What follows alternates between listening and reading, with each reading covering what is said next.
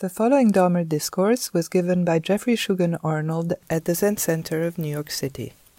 Shugen Roshi is the head of the Mountains and Rivers Order and abbot of Zen Mountain Monastery.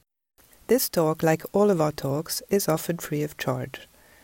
If you would like to make a donation or find out more about our various programs, visit us online at zmm.org slash zcnyc. Thanks for listening. This is from the Blue Cliff Record Koan collection. Zhaozhou's person who's died the great death. The pointer. When right and wrong are mixed, even the sages can't know. When going against and with, vertically and horizontally, even the Buddhas can't know. One who is a person detached from the world, who transcends convention, reveals the abilities of a great person who stands out from the crowd. They walk on thin ice, run on a sword's edge. They're like the unicorn's horn, like a lotus flower in fire. When they see someone beyond comparison, they know they are on the same path. Who is an expert? As a test, I'm citing this old case. Listen. Master Zhaozhou asks Totsu, How is it when a person who has died the great death returns to life? Totsu said, they must not go by night. They must get there in daylight.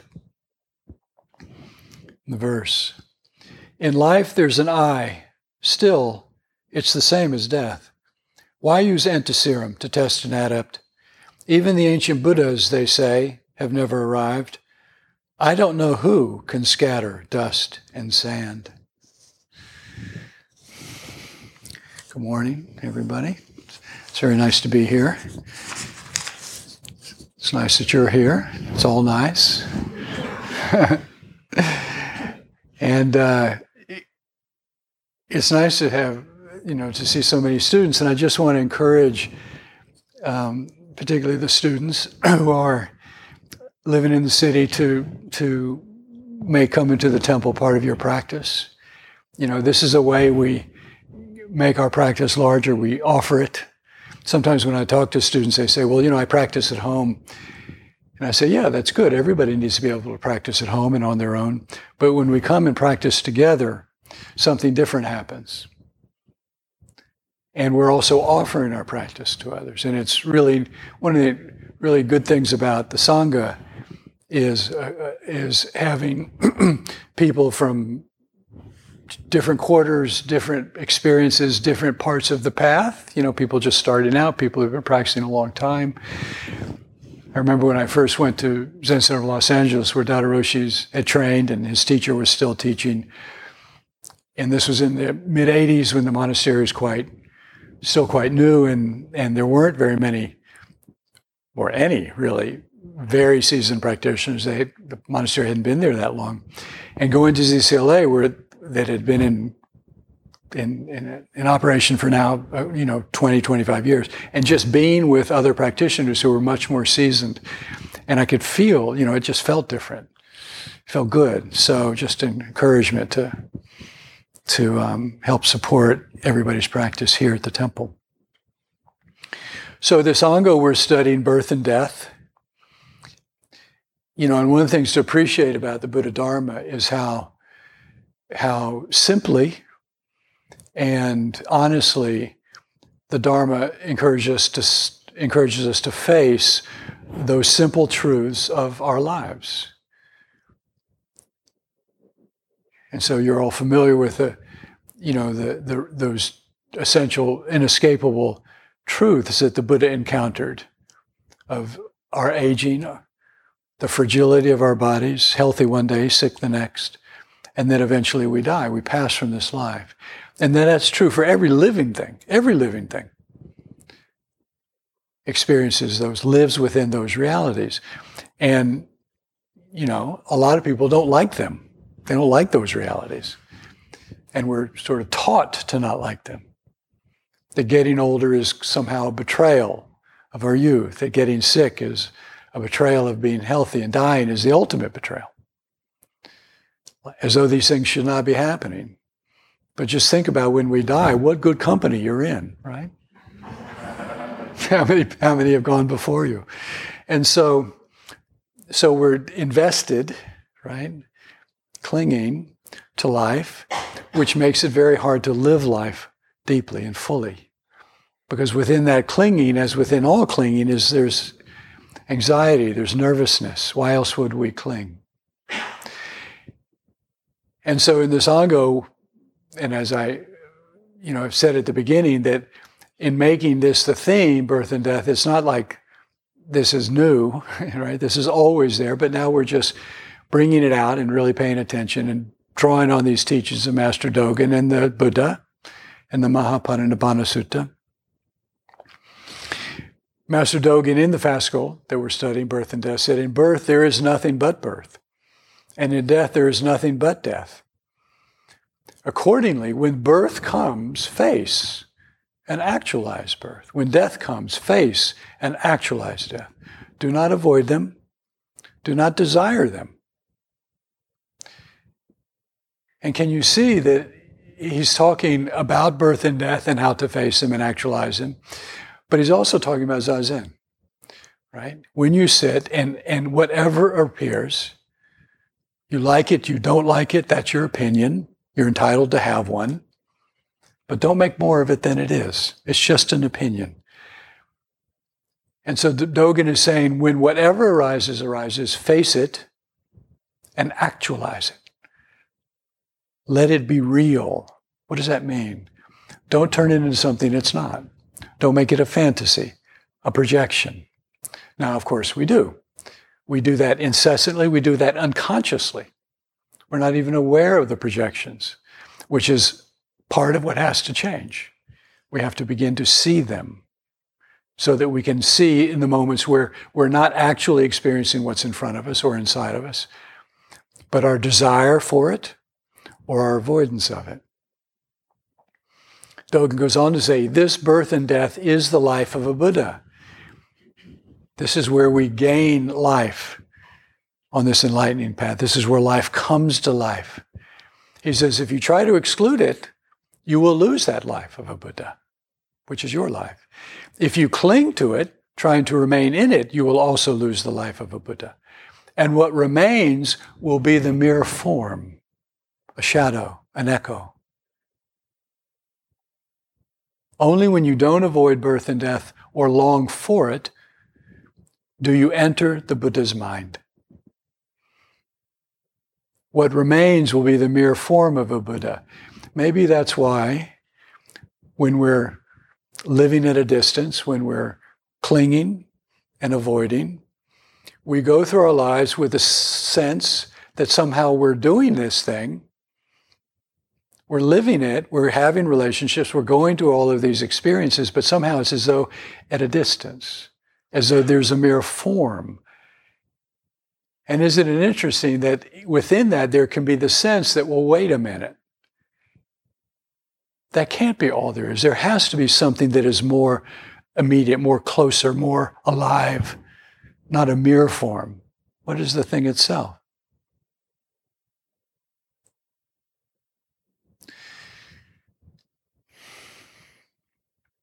We are born into this life, and in birth, a person seems to come into existence with personhood, an identity. This is who they are.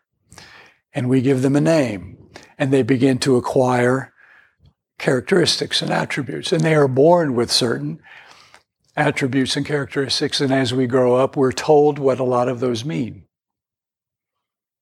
What value do they have? Is it a lot? Is it a little? Do those characteristics make you a worthy or unworthy person, a high or low person? And so we acquire an identity or identities and a sense of essence, which is the essence of the sense of a self, is that there's something moving all through our lives that is me, is the me of me and the you of you and it's eternal, it's permanent, it's like a soul. But the Buddha realized that's not actually what's happening. There is no such thing when we look, and that's exactly what you're doing when you're sitting. You may not be aware of that yet. It may not have come into your direct experience yet, but you're looking directly into that sense of self. And the clinging and the avoidance only make sense if there is someone and something that is solid and fixed, and you and not you. But the Buddha realized that ultimately, actually, in every moment, there is just a moment of perception. And then it passes, and then another moment of perception. Then it passes, and it happens so quickly we don't see it. And so our mind kind of magically and kind of wonderfully creates a continuity, a seamlessness, so that we can sit here and it's not like, you know, disjointed and fragmented like living in a strobe light, which would be really nauseating. But the Buddha called this the unborn, that in we are born, we come into this life, but there is no person that is born. There is no identity. And then we age from the beginning. Before we even leave the womb, we're aging. And we kind of age up, and then we start to kind of age down. And in that, what the Buddha realizes because there is the unborn, no personhood, there is no actual transformation of something that is you, that is getting older and now getting more frail. There is just the ongoing moments of perception that we see and perceive and name and give all kinds of meaning to. And so the Buddha said, in our aging, there is the ageless. There is something that is not getting older, that it was not young. When right and wrong are mixed, that is, cannot be seen, are not differentiated or discriminated. Even the sages can't know. One who is a person detached from the world transcends convention, reveals, this reveals the abilities of a great person who stands out from the crowd. In the monastic study, we've been looking at a treatise by Thomas Merton, the, the Trappist monk who many of you are familiar with. And it's a treatise on monastic life. And he talks about, he's talking about compassion, love, and he talks about disinterested love. Disinterested love. Buddhism talks about dispassion, detachment. A person who is detached from the world. We tend to think of that as being remote, aloof, distant, cold, uncaring. That is not at all what it means in Buddhism. It means quite the opposite. And I think it meant the same thing for Thomas Merton. But in that intimacy, it's not entangled. That's the disinterested. It's not that it's not interested, it's not, it's just not entangled. And what keeps it from being distant and cold and aloof is the love, is the compassion.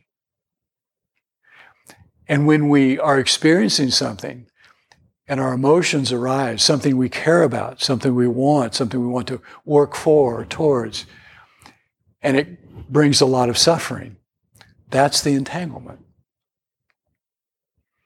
And the more we're able to, it's one of the greatest challenges of practice is how do you care about something very deeply? It matters, like life and death. But without that entanglement.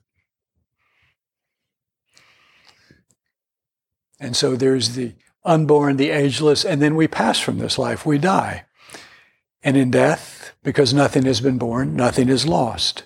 An autonomous being a person who exists in and of themselves, that identity, that soul, has not been lost because it never came into being in the first place. We call this the deathless. The Buddha called it unbinding. In, this, in the early sutra we're studying, it is a sutra of the Buddha's unbinding, which is another word for his death. And it's kind of a wonderful term, right? Because if we think of the ways in which we are bound up, right? Right? That's our constriction, it's our confinement, it's the tether, it's all that we, it's the difficulty of life. How do we unbind that? The Buddha likened it to a knot. How do we untie that knot?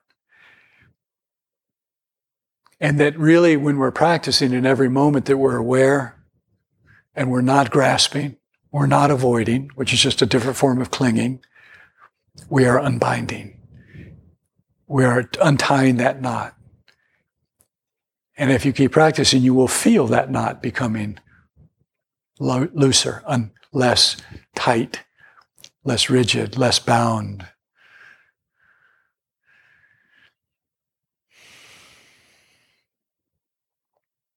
And as Dogen says, if we try to avoid it, to exclude it, we will lose the life of a Buddha.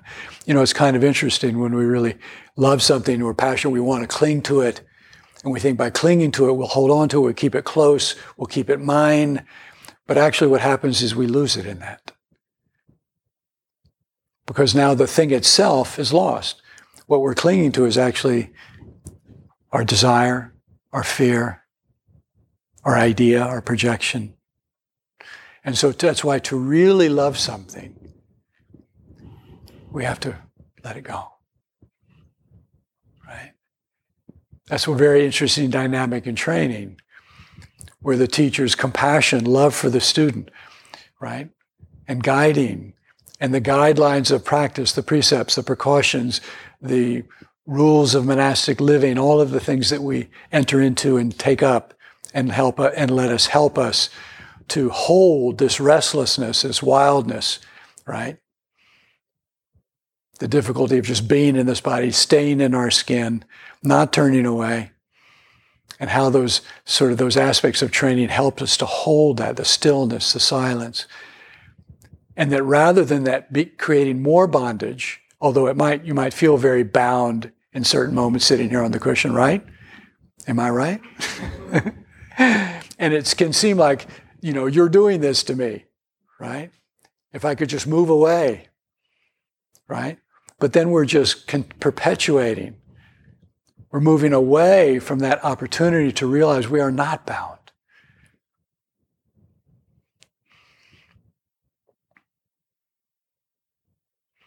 And so to let go of our discriminating consciousness, the mind that divides and judges and compares, that names, that loves and hates with clinging. And when we love with clinging, it's not quite love anymore. It's something else. So Dogen says this undivided activity, this letting go of this discriminating consciousness, and that's the mind, that's the react, the impulsive mind, the reactive mind right? Something arises and we react to it, right? We like it, so we want it. We don't like it, so we don't want it. And it's that impulsive consciousness that we're trying to just calm, not subdue, not extinguish, not destroy. It is not a thing. That's why we speak of it as habit. The Buddha spoke about habit energy. There's an energy there, an impulsive energy. You don't even have to des- decide to react, right? You don't decide. You just react. That's showing us the habitual nature of that, how it lives deep within us. It's not a thought, it's not a, deci- a decision. And so Dogen says, when we are when we let that go, then the, such activity makes birth, allows birth to be holy birth mm. allows death to be holy death, allows this moment to be holy this moment. And actualize just at this moment in this way, this activity is not large or small. It's not immeasurable nor measurable. It's not close nor, nor far. It's just what it is. In other words, there is no analysis. There's no distinction. There is no discrimination. It's just what it is. And I was talking to somebody this morning in Dokusan, and I said, that is one of the greatest expressions of love. To see something and see it for what it is. To see it wholly. You know, as opposed to, I am I love you and I'm going to love you so much more when you change. And here's a list Right? And that's how you're going to get my love. That's not love.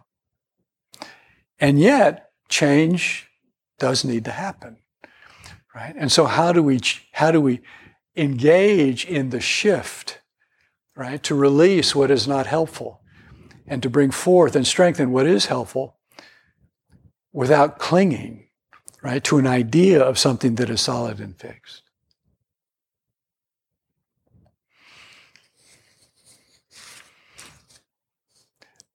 To, uh, the relationship with Zhaozhou, these are two uh, great Chinese masters living in the ninth century. and they were Dharma, um, uh, they were related. They, their, their lineage traces back to Shidao. So it's very, fairly early in the, in the Zen tradition. Um, so they weren't directly brothers, but they were kind of like cousins. And uh, there's a story of how Zhaozhou once went to look for Totsu and he, he went to Totsi Mountain where he was living. He took on the name of the mountain. And they met each other on the road, but they never met each other before. They didn't know what they looked like. So Zhaozhou said, Are you the master of Mount Totsi? And Totsi was like a beggar and said, Tea, salt, a coin, please.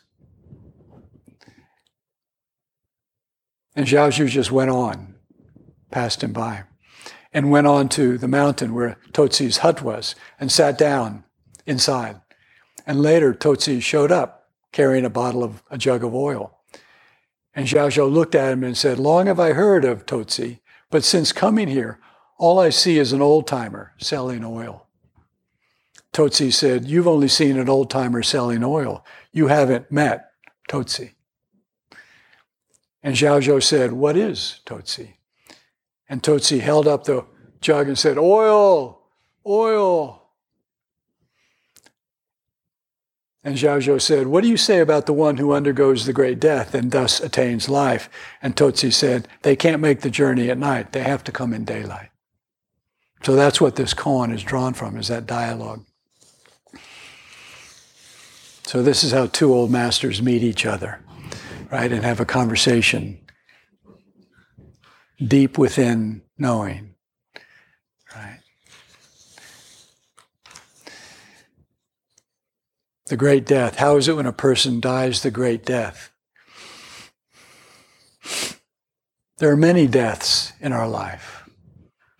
In a sense, they're happening, in a very real sense, they're happening at every moment.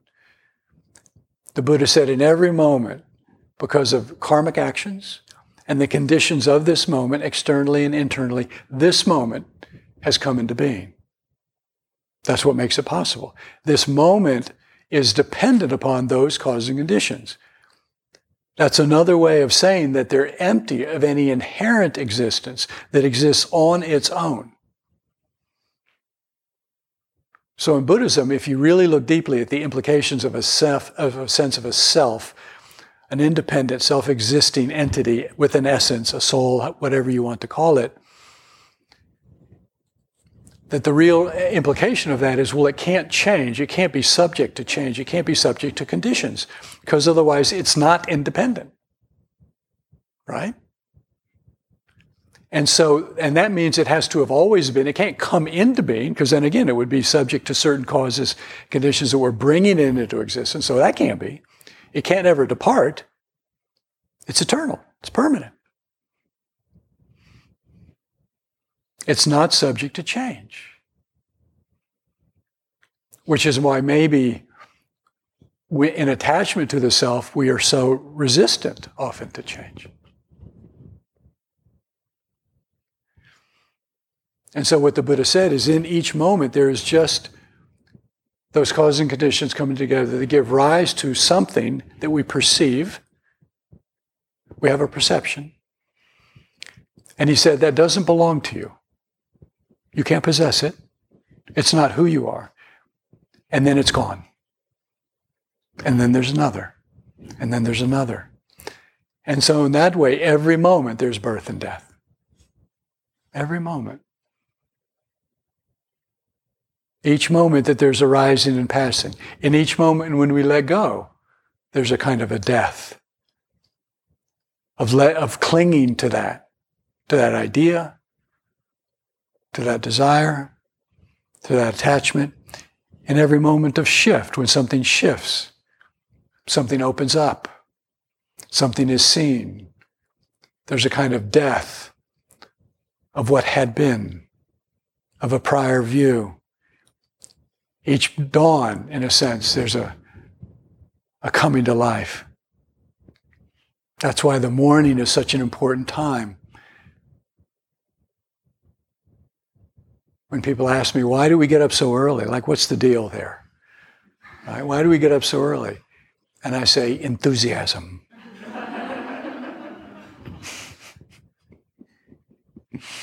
I believe that we, the reason we get up before dawn is to, because we're helping the sun to rise, helping the day to come. so each day, in a sense, is dying to yesterday. The end of a, any relationship is a dying to the relationship as it was. In a sense, every relationship we've ever had never really ends in our mind, but its form changes. And so there's a death. Every life transition, in a sense, is dying to what has been and, die, and being born into something new. But what is the great death? In Buddhism, it's dying to the sense of self, which just really means to free ourselves, to liberate ourselves from that, to liberate our thoughts from the idea that they are defining us or obstructing us, to free ourselves from our emotions, the idea that they are good or bad, that they have intrinsic power over us. In the, in the commentary, it says, A person who has died the great death has no Buddhist doctrines and theories, no mysteries and marvels, no gain and loss, no right and wrong, no long and short, disinterested compassion. They're not living life by clinging to life. And the commentary says, when they get here, when you get here, you just let it rest this way. You just let it be this way. That is the way it is. Dukkha is not wanting what is, it's wanting what I want. Right? So when we die and we all go to heaven, if you're a heaven going sort of person, whose heaven is it going to be, actually? Right? If you smoke, then you certainly want a heaven where you get to smoke. If you don't smoke, you don't want to be in heaven where people are smoking. So, whose heaven is it going to be?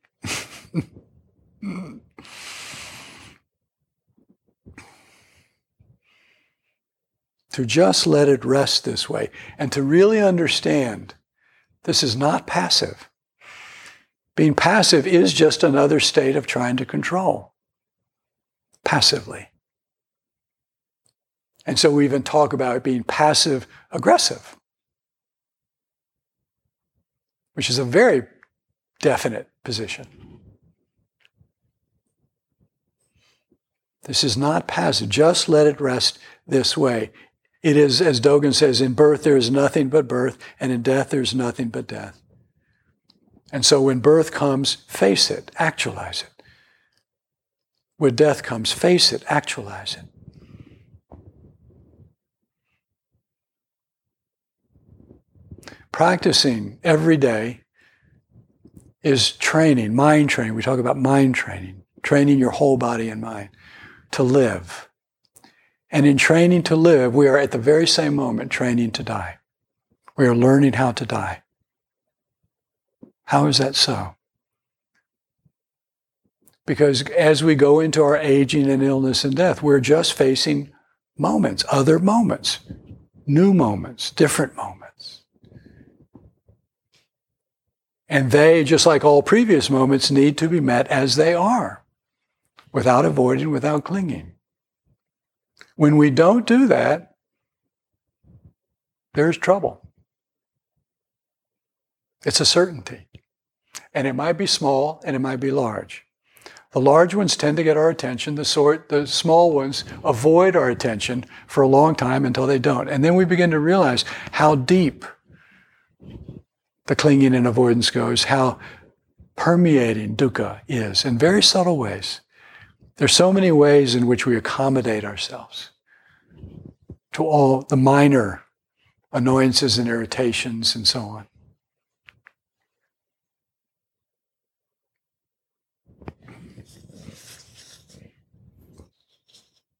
How do we get to this place of just letting things rest this way? The commentary says, in reality, you must let go of your hands while hanging from a cliff. Trust yourself and accept your experience. Let go of your hands while hanging to the cliff. Well, that sounds rather foolish. Well, I bet there are people in your life that you've talked to and described this to them, and they think, well, that seems rather foolish. What are you getting? Right? You're giving, but what are you getting? Like, show me the money. Where's your enlightenment? Samsara can make anything make sense, which really means we in our mind can make anything make sense. We can make anything seem rational and logical. And Buddhism has been teaching this for 2,500 years. And it has very, very sort of particular ways of expressing that. We see what is tainted or impure and we see it as pure. We see what is suffering and we see it as happiness. In our time, we see what is oppression and we call it freedom.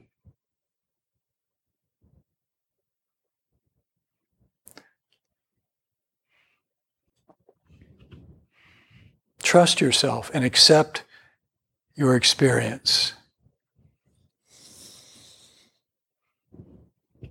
Afterwards, in losing your life, the great death, in losing, dying to that sense of self, of me, mine. That's how the Buddha described delusion, is having that sense of this is me, this is what I am, this is what belongs to me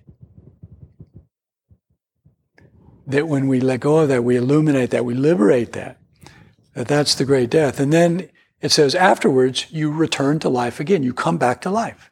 Come back into this body, back into these senses, back into your mind that differentiates, that needs to know the difference between right and wrong, that needs to see the difference between self and other. You need to know where the door is to get out of the room, right? If you can't differentiate it, that's not going to work. But how to do that, how to live within our senses, experience the world of differences without diluting, without creating, projecting false ideas. In other words, letting things be as they are, loving them. And then the teacher says, I can't deceive you. How could anyone hide this extraordinary truth. It's always there. That's what the Buddha realized. That's what Buddha nature is. It's always there. It's here. It's in you. Every time you come into this room, you bring it. When you leave, you take it with you. But the thing is, it's not a thing. If it was a thing, we'd know how to find it, right? It's not a thing. Enlightenment is not a thing. That's why in the poem it says, even the ancient Buddhas, they say, have never arrived. Even the enlightened ones. That's what they've realized.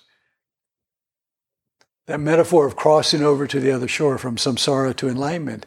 As soon as you wash up on that other shore, after all of your sincere effort, you realize you haven't taken a step. You have not ultimately changed one thing, and a life has been transformed. And that is hard to work out in the mind, right? Well, wait a minute. Am I changing or not changing? Am I transforming or not transforming? And so the Buddha said it's like this things are not as they seem, and nor are they otherwise. and so what that's really saying is you're not going to figure it out. No one has figured it. It's not a figure outable kind of thing. It's in a different aspect of your consciousness. That's why we're sitting in a training hall, a hall of Buddhas, Bodhisattvas, a hall of awakening, not a classroom. And don't get me wrong, classrooms are great. Knowledge is great. It's very powerful. But it functions in certain realms, right? There are other realms that it can't enter.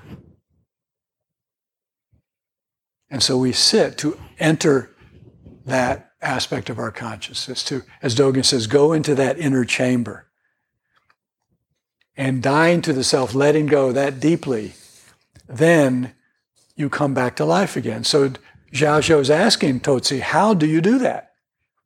How do you come back to life? And Touzi says, you have to go, you can't go by night, you have to go by day. By night is the time where there is no differentiation. It's an image, it's a metaphor, it's poetic, it's a way of pointing to an experience where you're discriminating consciousness. You have allowed that to come to rest. And that's really what practice is. All of this effort, right, is to let things just come to an absolute state of rest so that they everything can be just as it always is but now in your mind.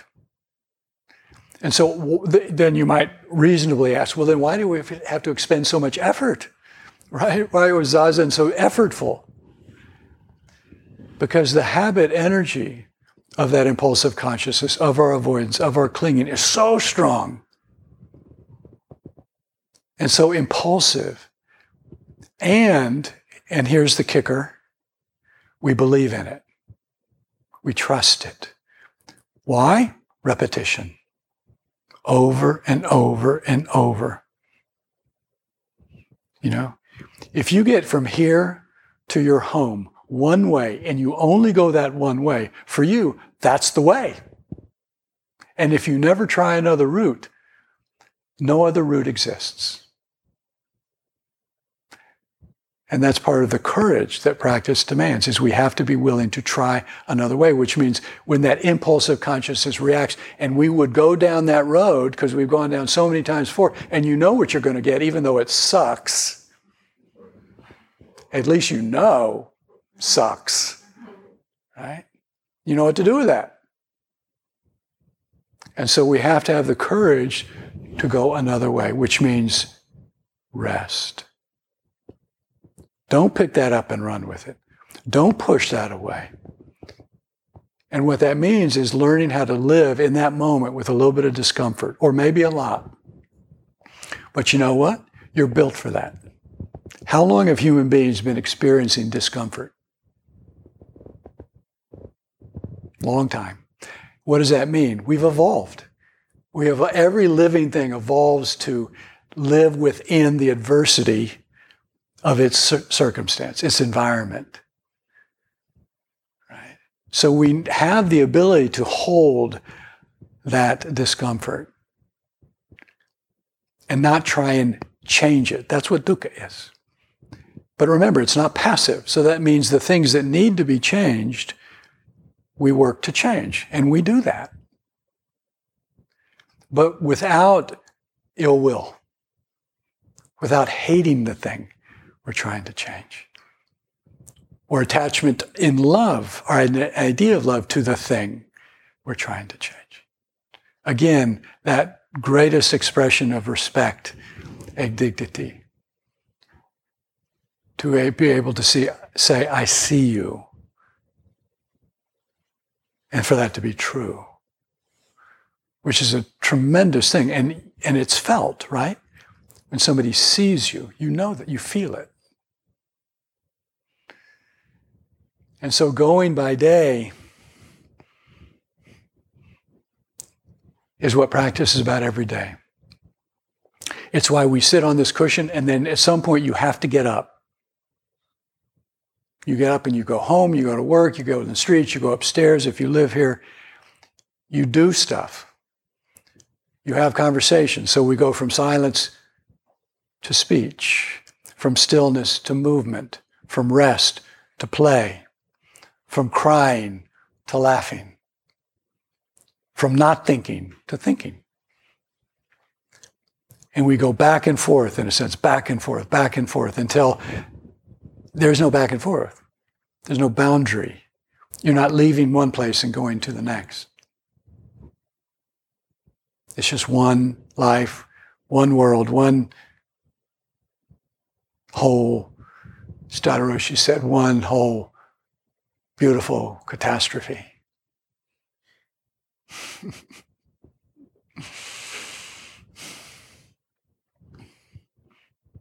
One of the things I've always appreciated about Buddhism was that the way the Dharma helps us to look just simply and squarely in the face of things without an unrealistic, fanta- fantastical kind of optimism, but without pessimism. Right? We're Buddhas. You're, you have Buddha nature. We should have faith and trust in ourselves. And the house is on fire. And so we need to free ourselves from that which builds fires. And we need to do that together. And so here we are. How wonderful. I'll end with a poem. In the depth of a moonless night, where have all the flowers gone? Timeless spring washes everything away. At the height of the noonday sun, what has become of the abundant spring? As before, as now, as always, it's here. The mystery that is you, though you may know it, can never understand it. This is the treasure that is unborn and alive in you alone.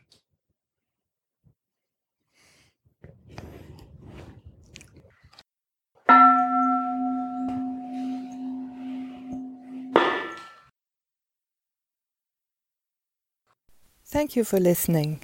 To find out more about the Zen Center of New York City's programs, retreats, and residency, please visit our website at zmm.org slash zcnyc.